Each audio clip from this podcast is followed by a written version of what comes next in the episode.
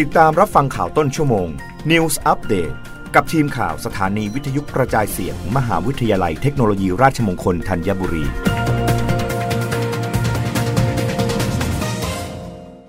รับฟังข่าวต้นชั่วโมง โดยทีมข่าววิทยุราชมงคลธัญบุรีค่ะ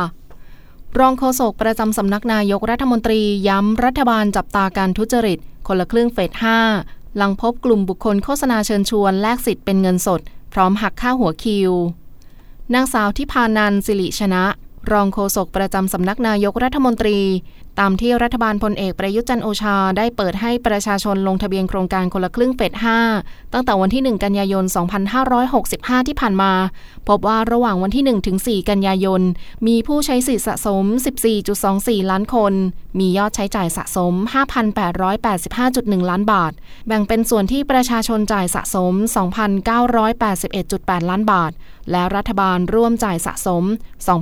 2,903.3 ล้านบาท ทั้งนี้รัฐบาลได้สั่งการให้ทุกหน่วยงานที่เกี่ยวข้อง เฝ้าระวังและติดตามตรวจสอบอย่างใกล้ชิด ไม่ให้เกิดการทำธุรกรรมและพฤติกรรมที่ผิดปกติ หรือมีการใช้จ่ายที่ไม่เป็นไปตามเงื่อนไขของโครงการ เพื่อป้องกันปัญหาการทุจริต ให้เกิดความโปร่งใสและเป็นธรรม ทั้งนี้แม้หน่วยงานที่เกี่ยวข้องจะดำเนินการตรวจสอบและดำเนินการอย่างจริงจัง แต่ยังพบว่ามีกลุ่มบุคคลที่ใช้วิธีการเดิมๆ คือการแลกสิทธิ์จากโครงการคนละครึ่งเป็นเงินสด โดยพบว่ามีรายการโฆษณาในช่องทางทวิตเตอร์ช่องทางกลุ่ม Facebook เชิญชวนให้ผู้ที่สนใจนำสิทธิ์มาแลกรับเป็นเงินสด โดยจะมีการหักค่าหัวคิวในอัตรา 20-40 บาท จึงขอเตือนประชาชนและร้านค้า อย่าแลกสิทธิ์เด็ดขาด เพราะระบบตรวจสอบย้อนหลังได้ทั้งหมด และที่สำคัญการแลกวงเงินสิทธิ์เป็นเงินสด ถือเป็นการกระทำที่ทุจริตผิดกฎหมาย เข้าข่ายความผิดฐานช่อโกง เพราะมีเจตนาหลอกลวงผู้อื่น ปกปิดข้อความจริงทำให้ได้ประโยชน์ทางทรัพย์สินไปจากผู้ถูกหลอกคือรัฐ โดยมีโทษจำคุก 3 ปี ปรับไม่เกิน 60,000 บาท หรือทั้งจำทั้งปรับตามมาตรา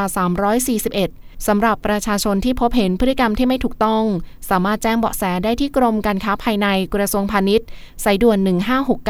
1569 รับฟังข่าวครั้งต่อไปได้ในต้นชั่วโมงหน้า กับทีมข่าววิทยุราชมงคลธัญบุรีค่ะ รับฟังข่าวต้นชั่วโมง News Update ครั้งต่อไป กับทีมข่าวสถานีวิทยุกระจายเสียง มหาวิทยาลัยเทคโนโลยีราชมงคลธัญบุรี